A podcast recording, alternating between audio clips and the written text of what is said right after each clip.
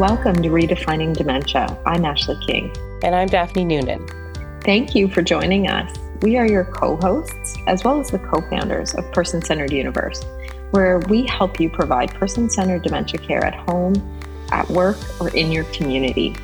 Through the Redefining Dementia podcast, we are striving toward a better world for those affected by dementia by sharing resources and insights from experts around the world.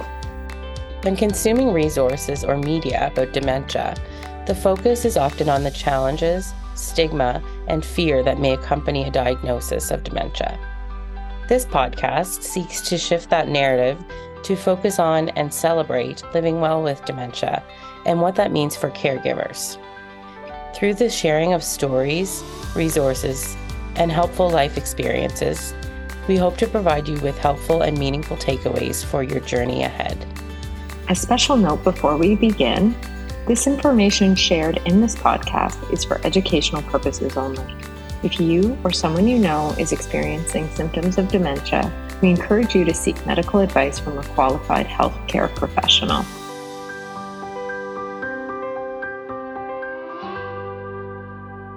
Welcome to part two of our conversation with Maurie Voisey-Barlin. We look forward to sharing more of our wonderful discussion with Maurie as he shares personal stories and insights from his rich experience of providing meaningful engagement for persons living with dementia. Thank you so much for listening, and we hope you enjoy this episode as much as we have. If we're if we're going to do this person centered or relationship centered, as I like to talk about uh, the way I work, if we're going to do this, we need to really live it. And we know that if those around us that are working don't believe it, then they won't walk it. Mm-hmm. So we really need to bring people on. And I think that's where yeah. aged care as an industry, as a sector here, I, I don't know about in your part of the world, but it needs to do better. You know, it, it's a very cold, rigid system. It's fairly thankless. There's a ticking clock and people uh, the demands uh, they years ago they took they took two people's jobs and made them into one it was a great idea to save money and they did it again about mm. 15 years ago and now we're doing the job of four people yes. um yeah. and so you know we've got this absurd situation where people that are looking after our elders in what i think bill thomas calls it the citadel of protection we've got these people that we're torturing that are meant to mm-hmm. be looking they're being they're, and they're they're being drained of all their their love and their energy and there's a capacity. There's a real yeah, and there's a moral injury yes, to yeah. members of staff Absolutely. that that aren't able to look and connect with someone for fear that they might engage and then they their mate is saying, Hurry up, Maurie, I need you for the two person lift mm. down here. Let's go. Sorry, I'm I'm digressing a bit, but I, I, I do mm-hmm. really believe very strongly in creatives, whether you're just whether you're a performer walking in to perform or whether you're a creative there to engage and do that, you have to think of it as a community and interact with everyone. Yeah. Okay. So I have a uh, so I'm going to ask a practical question. So it, it's oh. probably oh. going to be um. Feel Uh-oh. free to I'll tell. Have an, I'll have another drink. take us, in whatever path you want to take us down. But I guess so.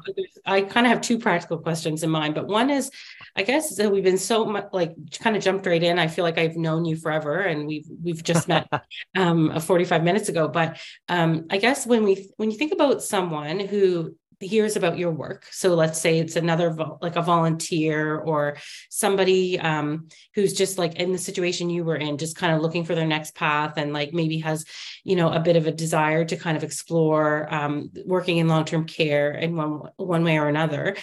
What exactly do you do as a you know mm. framework that you work within and i think you kind of shared with us a little bit before the call about the kind of different pillars of like what you sort of structure your work around um, in terms of the approach and then also part two to that question might be how would a person is there anywhere they could go to like learn how to mm. own that craft or do they just have to kind of make it up and like you did and you know forge your way uh your your own way with it? Yeah that's wow that's there's a lot of stuff there isn't there? Um so just to answer the last part first maybe i was gifted an opportunity to learn this craft this work be exposed to this work and presented a, a leadership role where i was able to go and experiment and play with you know what we were working with. And then I, I felt that I knew how it could be. I, I, felt I knew how it could be better. I really did. I felt that it, there was there was a misguidance towards slapstick and, and that clown hangover, and I thought it was more relational, and I thought we needed to be more closely aligned with the clinical teams. So as I started to think about that and I became an independent, I was able to develop that. I think that actors, particularly, I mean, I've seen musicians do this work uh, and performers, but I think actors and particularly street performers who've worked in the street, you know, in an mm. interactive sense, improvisation. I think that there's a real scope there for people to learn the work. I'm at a I'm at a bit of a, a crossroads now because I'm 61 and I can't do this forever. And I've mentored, I've tried to mentor four people, two of which are continuing. I'm, I'm mentoring a young 17 year old person who's a music person and goes to a, a school for people that don't fit into the school system. And she's come such a long way. But I also mentored an old theatre buddy of mine down in Wollongong, which is a city about three hours south here. So she's doing the work and she's now working in, in aged care as a creative engagement specialist. The other two that were here in my hometown, they didn't work out because they have real desires to be actors, you know. So so it's very difficult because they they loved the work, but they really wanted to focus on acting. So it's a real dilemma how to get people into this kind of work, but there's nowhere really to go. Mm-hmm. But if anyone's out there and wants to know, I'm happy to help and share mm-hmm. stuff. There's a there's public there's a guy. What's his name? Evan. What is your name? Uh, Evan. Evan is doing some work south of you in America somewhere. And I, I, I'll think of his name, or maybe we can post it and people can contact him. Yeah. I know that he's got mm. performative skills, but I mean, I'm happy to share what I do. I, I don't I don't hold IP. It's not my thing, and it's probably to my detriment. but um, I think that people can do this work, and they need. And you just begin. I think you need to be educated around dementia. I think you need to understand and start to begin to look at dementia. And I think a good place to start, apart from this online courses here, the U- University of Tasmania does a brilliant online course which is about the mechanics of dementia, but looking at the Eden alternative. And, and, and I'm a big fan of Allen Power, Dr. Allen Power, and Bill mm. Thomas, and, and Jane Verity, uh, her work as mm. well, and looking at their mm. frameworks and reading the book Dementia Beyond Drugs is a great mm. start. And I think starting to understand that, and then I think really you learn on the job. I mean, I'm mm. reluctant to say that because you need training, but I don't know how from the other side of the world I would I would do that for people. But you know, there's always the opportunity to to I, would like to see get a group of people together that are interested in it, and then have a uh, like a presentation or a forum and talk about about ways of doing it. Sorry, does that answer the question, or does that talk it around does. it? It does. No, um, so I, it absolutely does, and it, it does seem like it's the kind of thing where you're pioneering it, right? So I I asked that question for that reason because I know there's going to be so many, probably so many of our listeners are going to be, um, you know, curious as to like how how did that happen and um but then the other the question was like about structure i will help i will help people if people want yeah. to do it yeah. i will help and and it may be that i need to do something and then charge if there's ongoing later support mm-hmm. but yes. initially i would i would be happy to help i would love to see look it's self-motivating because if people mm-hmm. more people do this it makes me stronger yeah do, do, you know what i mean like it's in my mm-hmm. interest to see this work so, if i think purely selfishly yeah. it's in my interest to see this work live you know yeah. And so forgive me for being uh, presumptuous, but I've already decided that we are going to talk. Like we're going to do something together. right. Yeah. I love your presumptions. Yeah. yeah. so, so let's just uh, put that out there right now. Um, mm-hmm. But no, so you sent us um, a little note and you talked about the different steps, like where oh yes, like harvesting history, um, mm. um, preferred interact. So those elements of the work, um, it really is a process, right? Like even though yeah, so much of it is learning on the job and like kind of uh, we always use the analogy like build the plane while you're flying it mm. you know like oh, just, that's great yeah but mm. you know you do like there is sort of a method to the madness like from what you shared with us about the way that you approach there is yeah there is um look there, there, you have to be you use the word master you have to be masterful with, with mm-hmm. your with your talents you know you have to really think and and that's what an actor does an actor is strategically building you know this is why i think actors um you know your your true actor that's interested in the craft as opposed to fame And if you if you want to be famous, that's okay too. But you know, the the craft of acting is a very disciplined form, and I hadn't realised that until I began this work. To be honest with you, so my engagement framework I've set up. I've gone back and looked at what I do, and I used to use the Eden Alternatives domains of well-being. That's initial, and I still refer to that because I think yep. that's absolute brilliant. And Jane Verity, I like Jane Verity's um, what is it? The uh, emotional unmet needs. There, there's one that I mm. particularly like of hers we need to give love and receive love. And I like that because mm. we think mm. of elders, we think about giving them love. We don't think about them giving us love. And mm-hmm. that is a reciprocal thing, you know, like otherwise they become a consumer. It's a two-way transaction. Yeah. Anyway, yeah. Um, yeah. to go back to my framework. So I just got I developed this idea of well, what is it I try to do? And I have this engagement framework, which I'm happy to share, and, and you know, I'm sharing now. So I talk about harvesting history. So obviously I'm I've, I've got a story which I will share with you about harvesting history because I think it's a good one. Uh, and I'll, I'll use that in a minute. But so harvesting history is going back and looking for clues. It's really looking at, at a person's history, and, and and I'll give you the story of Reggie Tubb in a minute. We'll talk, come back to harvesting history, but you need to know about this person, as we've talked about Dorothy and the wedding dresses and the seamstress, and then where that goes, and she wears my ring. Then when I when I get some history and some knowledge around a person, it may be very little, even if I just know where they're from, I can start something. Knowing someone's favorite color or their favorite song or whether they're a widow or kids It's not always everything, but it sometimes it can work. But you need to really know something, and sometimes you discover it. So what I then want to establish is their preferred interaction style. So you know, I, I have a thing that's called mutual mischief with, with Barry. I, I mentioned Barry earlier. He loves to be naughty and mischievous. He he would he would not thrive in an environment if he can't do that. So I create opportunities for him to be mischief. And I'll come in and you go, Oh, you're mad. What how what does your wife put up with it? I'll say, I don't know, let's ask her. We'd email her mm. and she'd email, email back. And so I would create those opportunities for mischief. I, I want to create a situation where when I walk into the space, the elders go, uh oh, here he comes. It's like the naughty nephew's arrived. But then for some, it's not about that. For some, it's about validation and mm-hmm. sitting with them and just being with them. Um, it's not about mischief or cheekiness at all. Mm-hmm. And then for others, it's about whatever the interest. I have a, woman who loves a particular team called Parramatta. It's a, a rugby league. We play rugby league here. And, and so she has a very strong link to a few of the players. And gradually, there are pictures of the different players, the legendary players going up on a wall that I bring in for her. And so it's about her interest in this team that she really loves.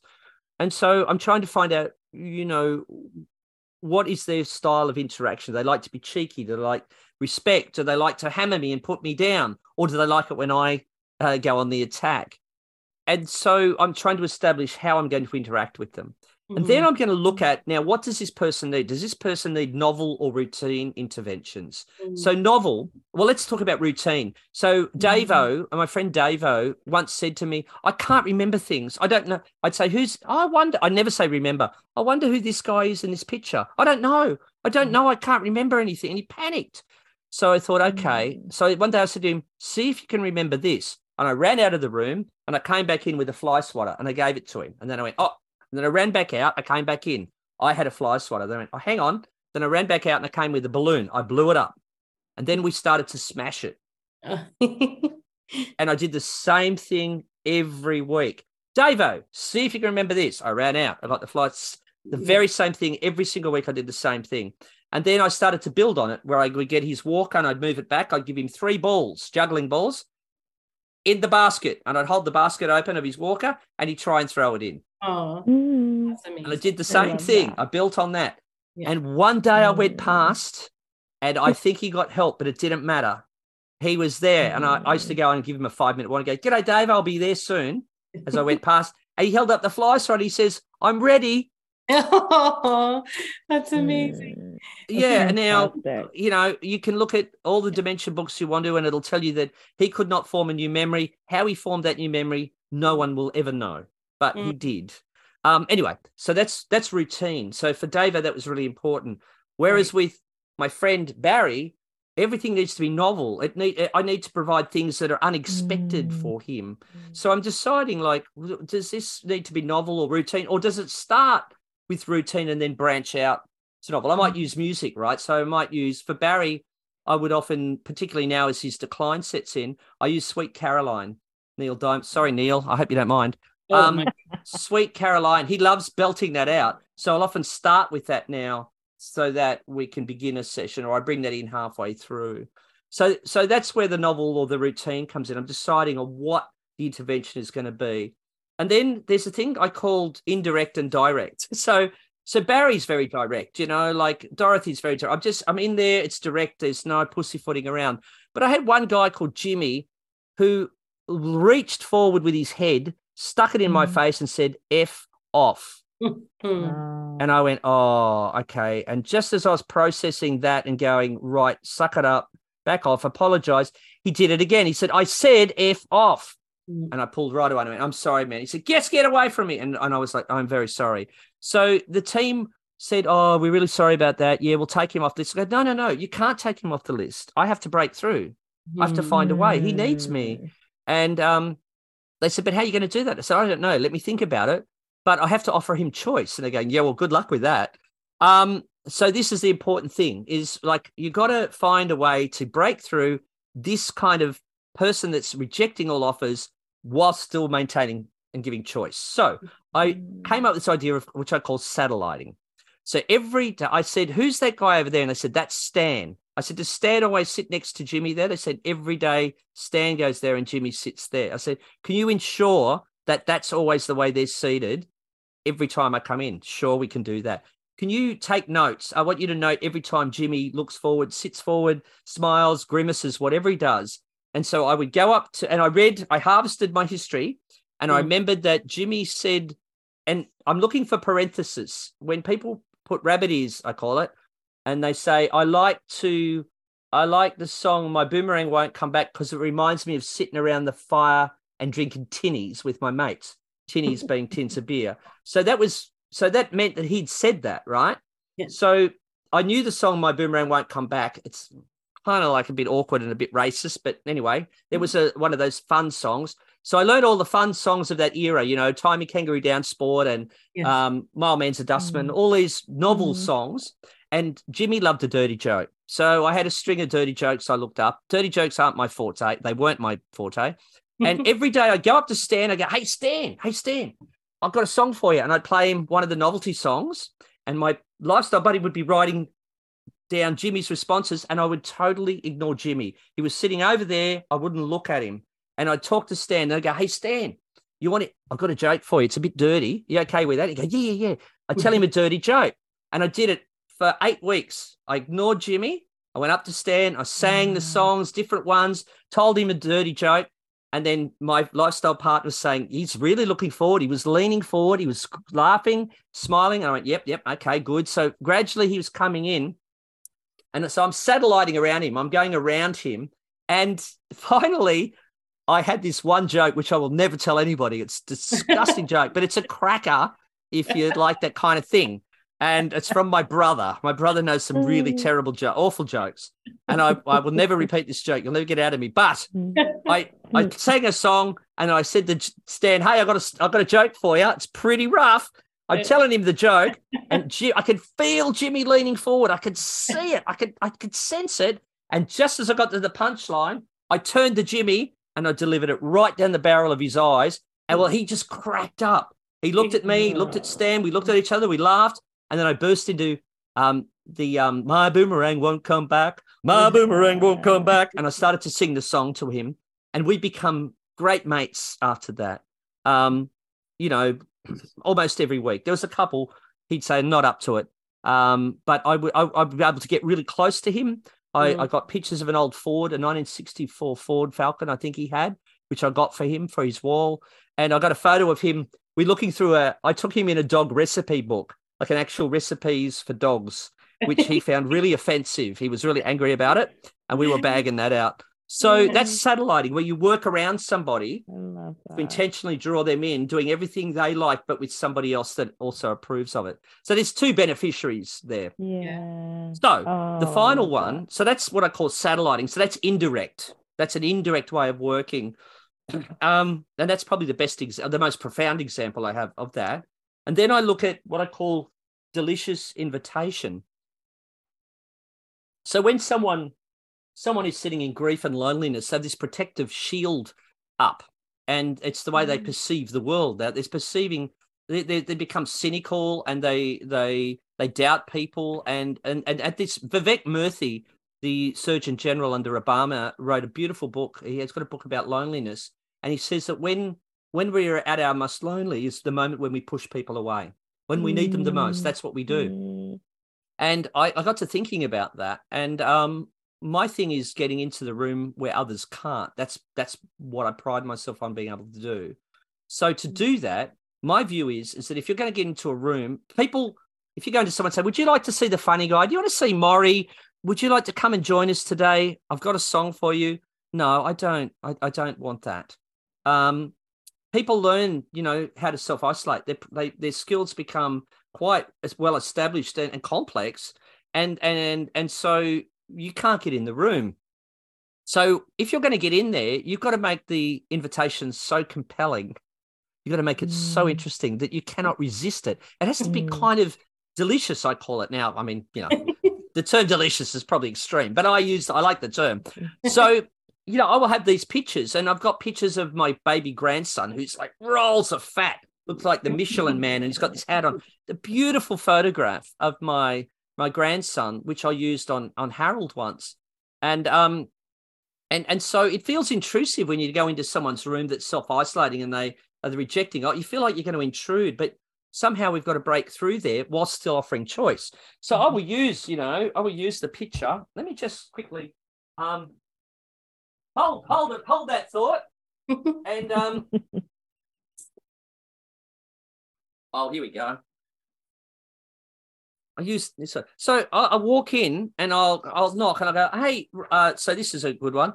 Um, Rod, hey Rod, you were talking about the fashions in your day. Are you are you sure that's a kind of a cool fashion? And so, you know, they're kind of looking at you like, oh, what do you what is it? And then they look at it, and if you get close enough, they'll look at it, and then what you're hoping for is you go, is this is this really what you wore when you were young?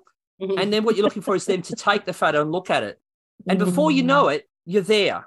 yes. Mm. And you can see they're interested. They've picked it up, they've got it. And you've got to get that right, which is why you've got to harvest the history. Mm. You've really got to God. understand. Now, you might be skirting around and trying to figure out what the preferred interaction style is. That takes time. Can you see that? Mm. Yeah. Like, you know, you've just got to, you've got, Yeah. and really simple images, you know, one, two people. Oh, here's an, uh, me and my wife at our wedding. Um, it's so- two monkeys. we need to we need to tell the listeners that. Yeah, we need to it's, uh, that yeah, one. two monkeys in Two wedding, uh, male in a wedding suit and a bride in the uh, lovely bridal gown. Um, so, so you're looking at trying to entice people into Mhm. engagement with something that compels them to come into it, and then start the process there and start to okay, right, I see where the buttons are, how long to spend in here. So that's the kind of process for that. Do you want to? I, I, I'll- I'll talk about Reggie Tub in a minute. I'll come back to that. But is there anything that because I've I've talked a lot. I've been very conscious that I'm talking a lot here. Okay. love it. I, you know, I just one thought that I did have is, do you adapt these approaches based on where someone is at on their dementia journey? Like, Oh, how, yes. how do you adapt that? Yeah. Wow, that's such a great question, actually.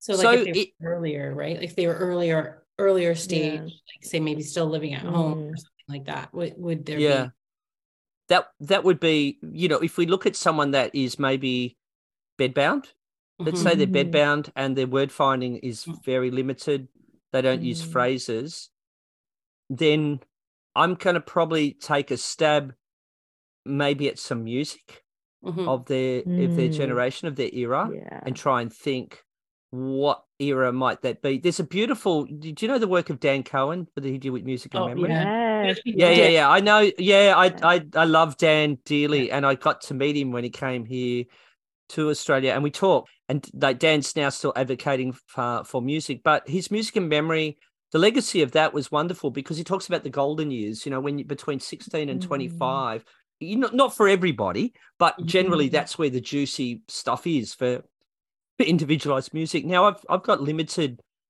uh, i'm not a musician but i play the ukulele but and so you know I, I got i've got quite a big repertoire now but I, I've got a limit to what I can play. But you know, I'm trying. I I discovered with one woman called Denise that um, she liked the song "Raindrops Keep Falling on My Head," and it was only through experimenting with her. So she couldn't communicate verbally at all. She mm. used well, she used sounds, but it was mostly my lifestyle buddy would hold a hand, and hand squeezes would be it.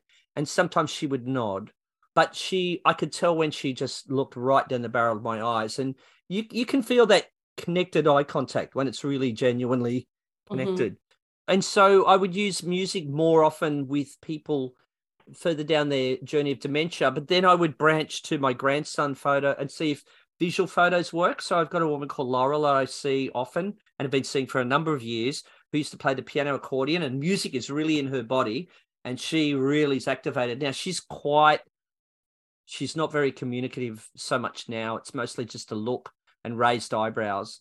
Um, and and sometimes there's a comical look on her face when she mm. something amuses her. But I use a lot of photos of my grandchildren uh, with her, and she will look at them and she'll raise her eyes. And I think that kids and animals are quite powerful if you get the animal right. You know, dogs, cats. Mm. Some people hate cats, mm-hmm. and I think for Laurel because she wrote a book about the native species of flowers in her area. You know, I know I know that grevilleas. Uh, this is a native flower here in Australia. I know that she's very interested in a lot of the native flowers around grevilleas and, and wattles. So I might use items like that. But but with someone further down the journey of dementia, we often kind of talk to them about things like they talk to them about their fern house or mm-hmm. or ferns, and it's conceptual at that mm-hmm. level. So I like to bring real ferns in yes. or pictures. You know, like that's why I use the pictures, and I I found it really effective. And and of course, there are some people that can't kind of the perception, uh, or, or if someone's got mm. some visual uh, perception issues or is vision impaired, that that's problematic. That doesn't work. But generally speaking, I'm working with someone that can can kind of see what I'm showing them. But I then think it might be also the tone mm-hmm. that I use. I use a tone of familiarity. I speak like I know people, mm-hmm.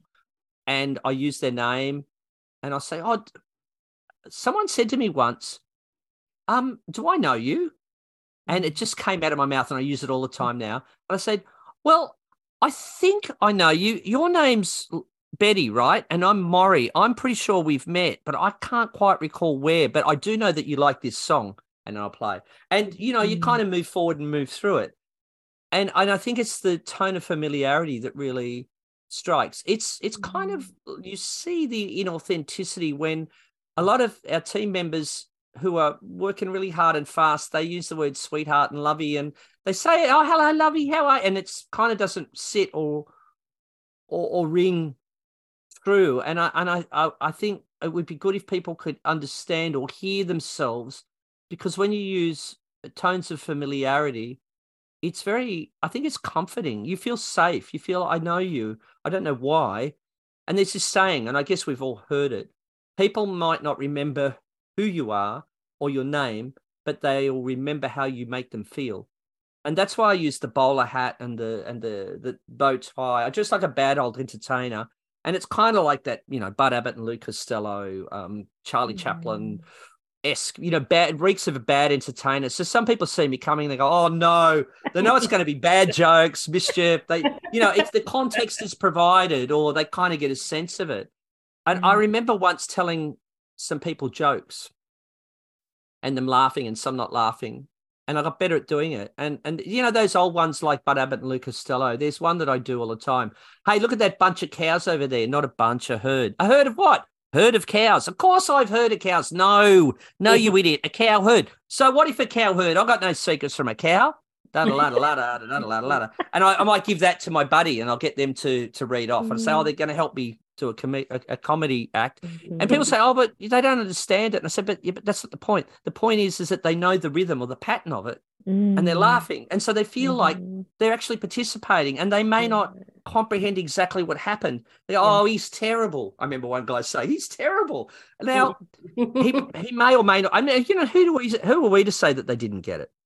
Mm. Anyway, I've majorly digressed with that, but um, no, it's perfect.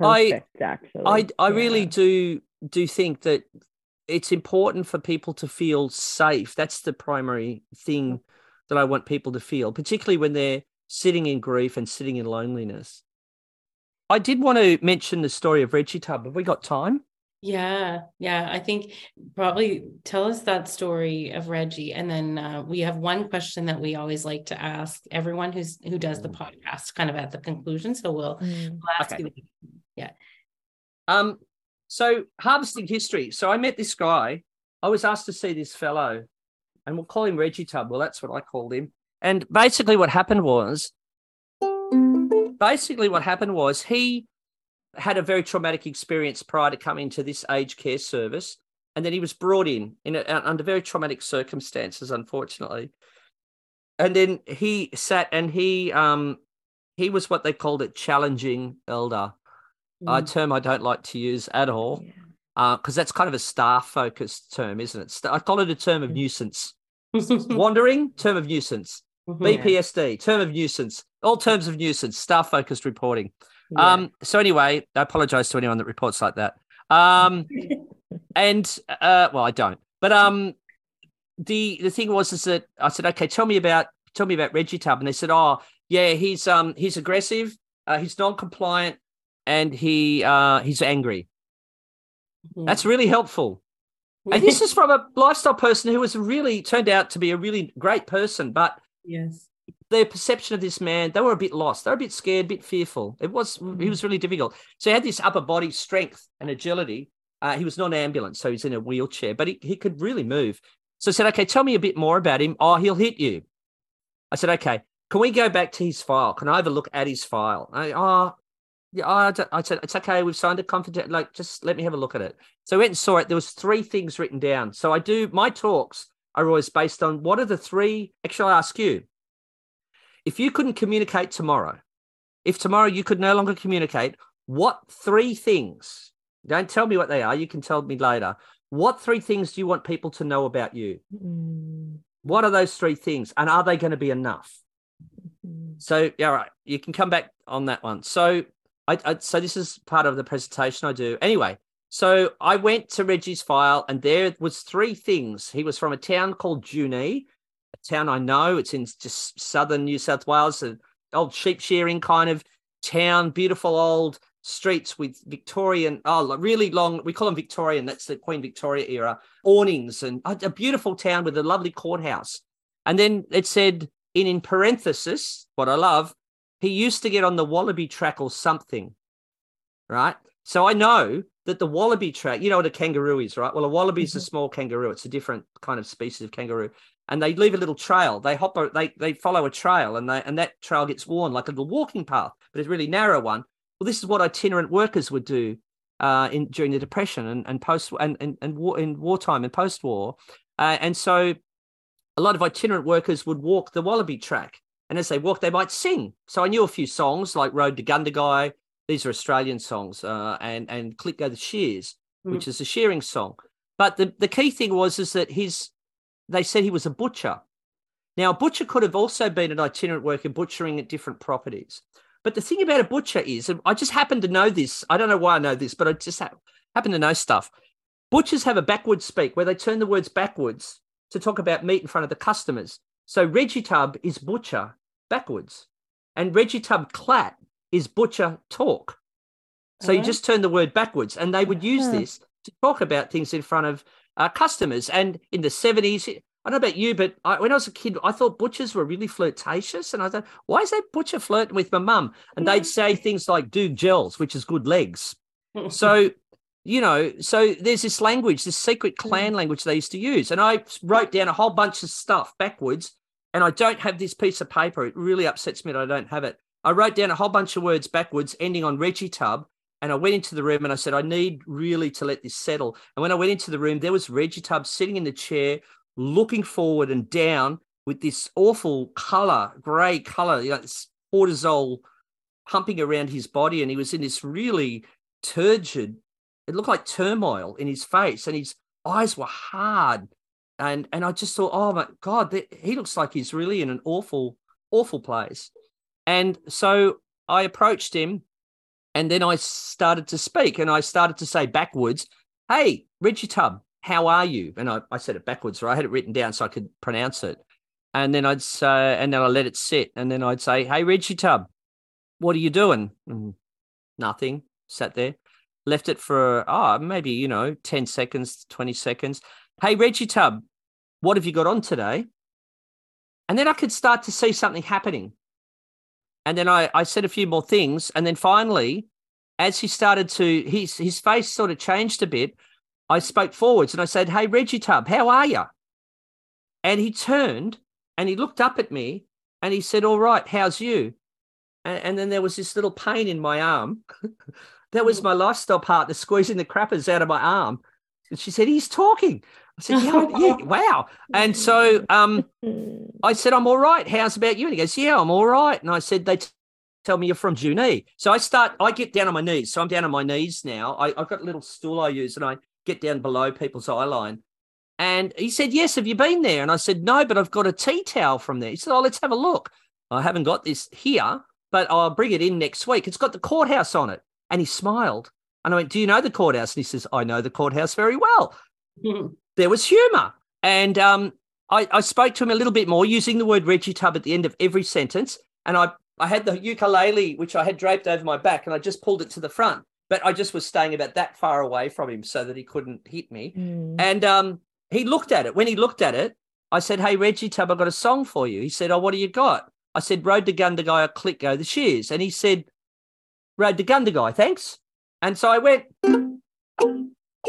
There's a track winding back to an old fashioned shack along the road to Gundagai. So on it goes. So I'm playing this song and he's he's twaddling his head and tapping his hand.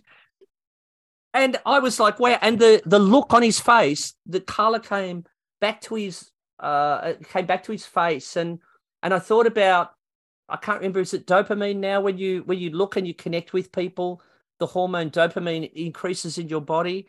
And whenever mm. you have these increases in all of any of the love hormones, that cortisol drops. And what we want to do is get cortisol. We want to get rid of cortisol. Mm. It's a mm. terrible hormone. It's a bad mm. drug. It's yeah. the heroin of the hormones. Yes. And um and and so I, I said, I you know, hey Richard Tub, I'd like to come and see you next time. I'll bring the tea towel. Yeah, okay. Mm. And I don't remember if I shook his hand or not. That's always my aim is to try and get there. But I felt safe.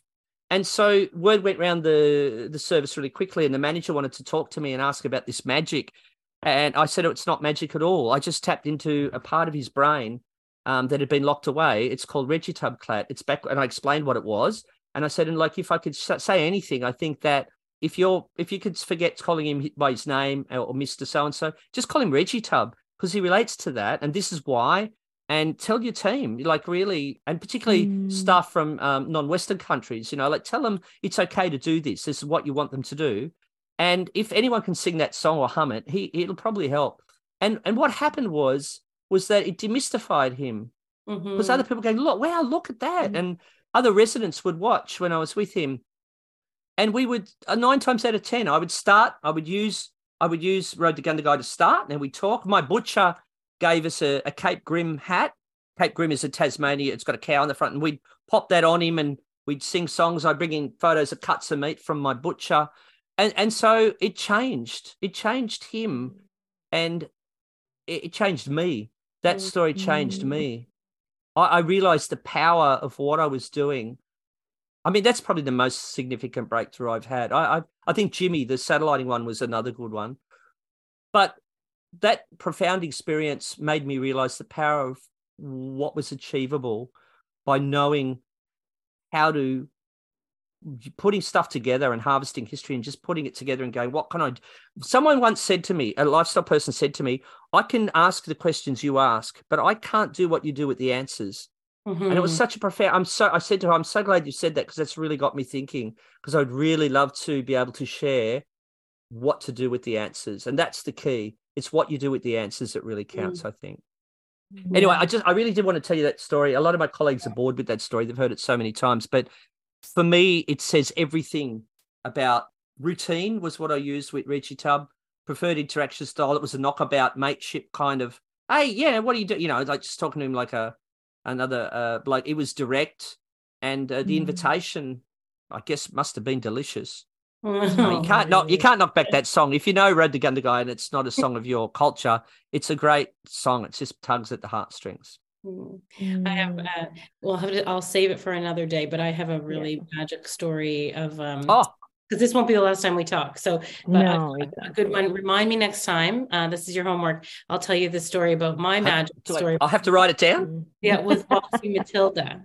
With Waltzing Matilda and one of my oh. residents. Yeah yeah, I think, you know, what's so amazing is for any of us who have had a breakthrough like that, you never forget that story. No. You know, those stories, those feelings, those emotions that are all tied into that experience. Yeah. Thank you for oh taking us on that journey. It's really no, but you're right. It is it is so true that I always used to remind my colleagues, you know, like you've got stories like this, guys, you know, write mm them down, like share yeah. them, tell them real or, or draw them whatever because yeah.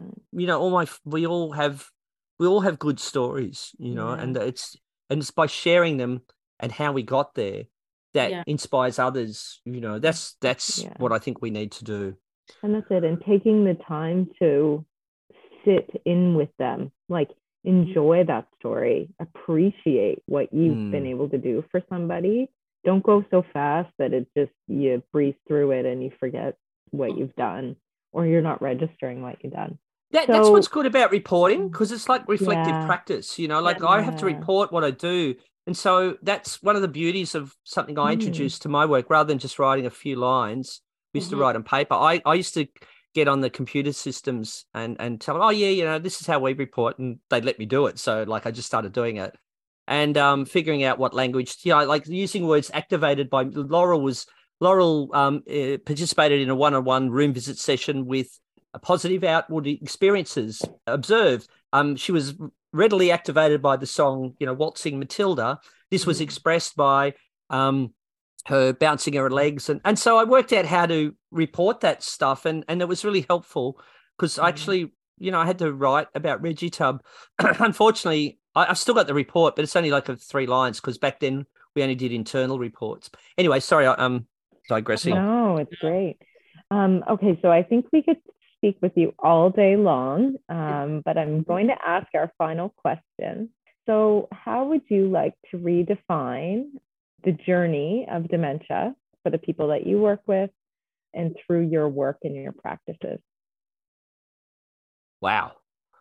um, well, for the people I work with, I, I how to how to redefine it. Um, I think that it's important, and I'm surprised at how little either people know about dementia that work in this sector or what they lose sight of, and that is what, as I said earlier, that people live in intuitive space, in their intuitive thinking.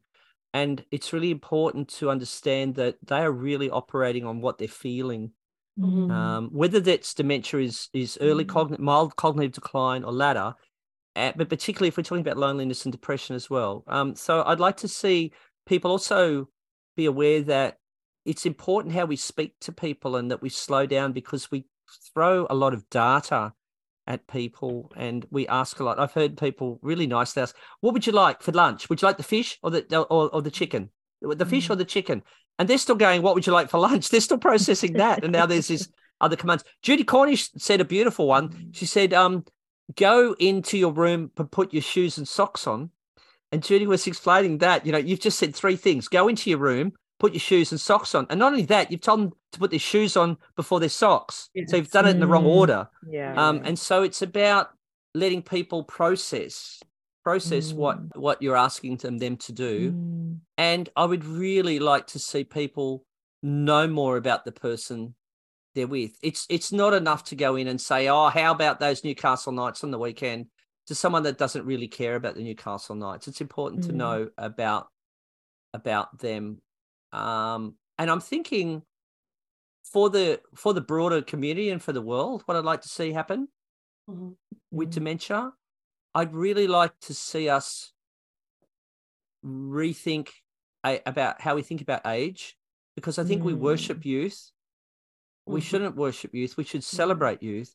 Mm-hmm. But I think ageism has got some serious, serious, serious questions to answer for the way the world is now. We we kind of put our elders away, and they used to sit at the head of community, and they used to be the lived experience, and the, so there was wisdom. And even if the wisdom, even if the wisdom wasn't so really what you wanted, or you know, I, I know maybe not everyone's wise, but whenever mm-hmm. everyone's has experience, and having that lived mm-hmm. experience is really valuable. And I think as a society, we've really lost touch with our our elders and their place. Mm. And as I mm. become an elder and get closer and closer to that, you know, I, I kind of worried that, you know, that I'm going to find myself on the scrap heap and I'm not going to sit in that spot where I place my my elders. And mm. I'd really like for us all, our workers and our world to try and find a bit more time.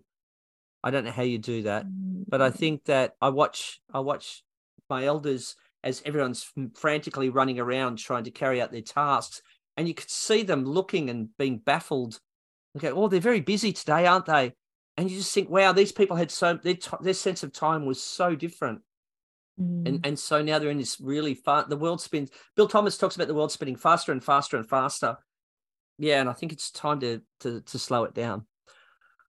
Wow, that is an amazing answer. Thank oh. you. Really?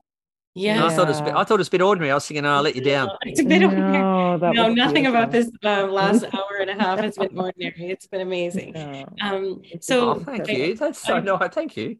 I mean, like so, Maurie. I, I mean, I we literally jumped right in, and we had to like start hitting record because of all the gold of what you were sharing. But um, so Ashley and I just want we want to say thank you for being here for the podcast. Um, it's um, it's going to be really special to have this uh, this um, episode because I think what I appreciated um, the most about you know a lot of your comments. I mean, your stories are just so moving for one, but mm. um, I think that a lot of times people who um, maybe don't do the type of work that we have done, like throughout our, our careers, mm. um, the term meaningful engagement tends to be a bit elusive in terms of what yes. So mm. I really appreciated that you gave so many very profound examples of what that actually looks like, but also mm. a, going through the structure a little bit and like just giving a little bit of, you know, again, the method behind that that skill and and what you did. So i just i think this has been a really practical episode too even though it's been mostly just profoundly moving. Oh wow. Thank you. Yeah. And we, we're going to work together again sometime. Yeah yeah. Look i love i love what you guys said i was reading about you and and um when your questions came through i just went oh i'm in good hands here.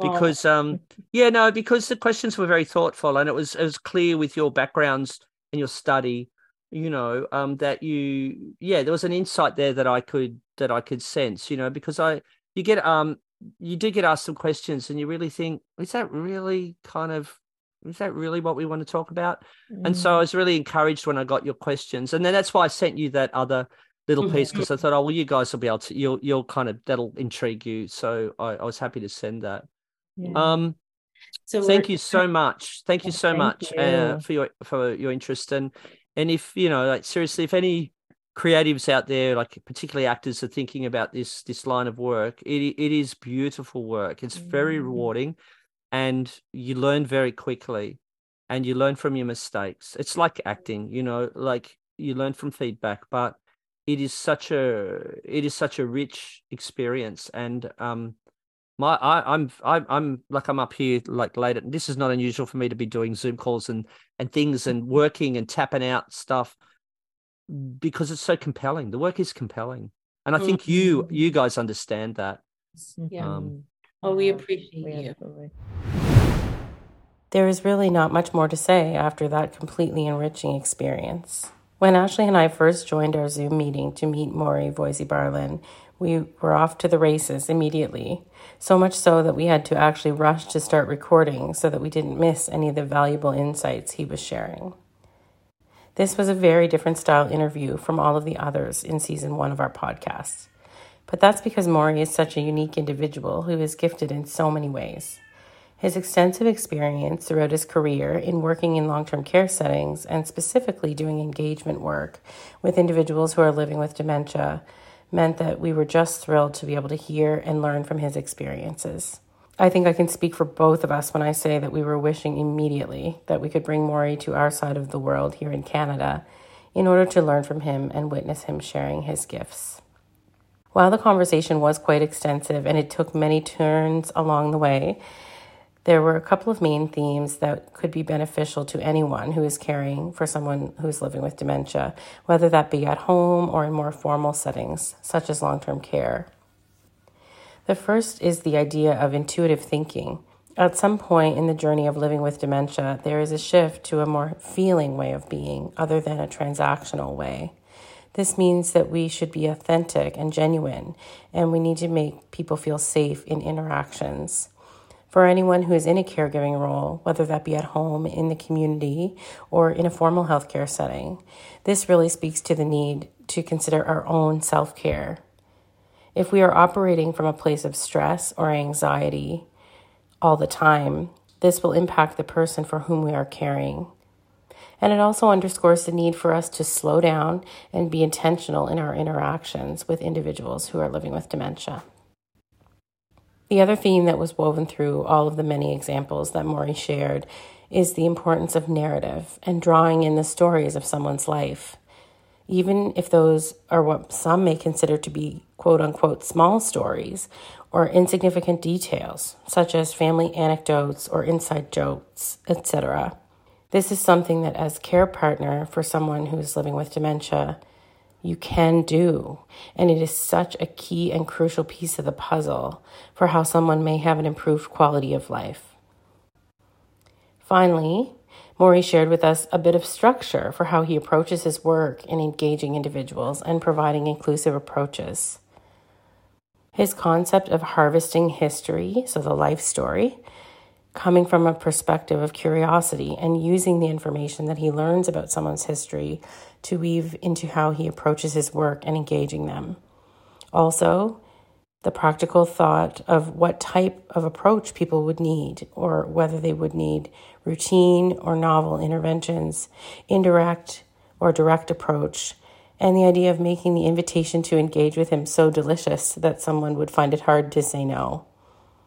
I personally was very grateful for his willingness to share his methods because often when we're doing this type of work as professionals working in the field or as volunteers or care partners, we may think, I'm not very good at this, or I can't do this, or it doesn't come naturally. I think Maurie being generous in sharing the structure around his methods will help all of us who listen to this episode to answer the question of now, what do we do with the answers? in order to make someone's day and quality of life better. We so hope you enjoyed this episode and joining us on this very impactful journey with Maurie, with all of its twists and turns. Meeting him was a highlight of our first season, and we very much hope to collaborate with him again in the future. Please do be sure to check our podcast episode page for several links to some great resources that were referenced throughout our discussion. Thank you for listening to this episode of the Redefining Dementia podcast. We hope that you have found this information helpful and inspiring no matter where you find yourself in the dementia journey. Whether you are a person living with dementia, a healthcare professional, family and friend care provider, or an ally, we aspire to shift the narrative and redefine what dementia means to you. This podcast was made possible by the New Horizons for Seniors program our music is written and produced by Scott Holmes. The podcast was produced by Jana Jones. And we'd like to offer a very special thanks to our affiliates at Lifelong Inspiration, and of course to our amazingly talented and knowledgeable guests who gave of their time to share their expertise with us.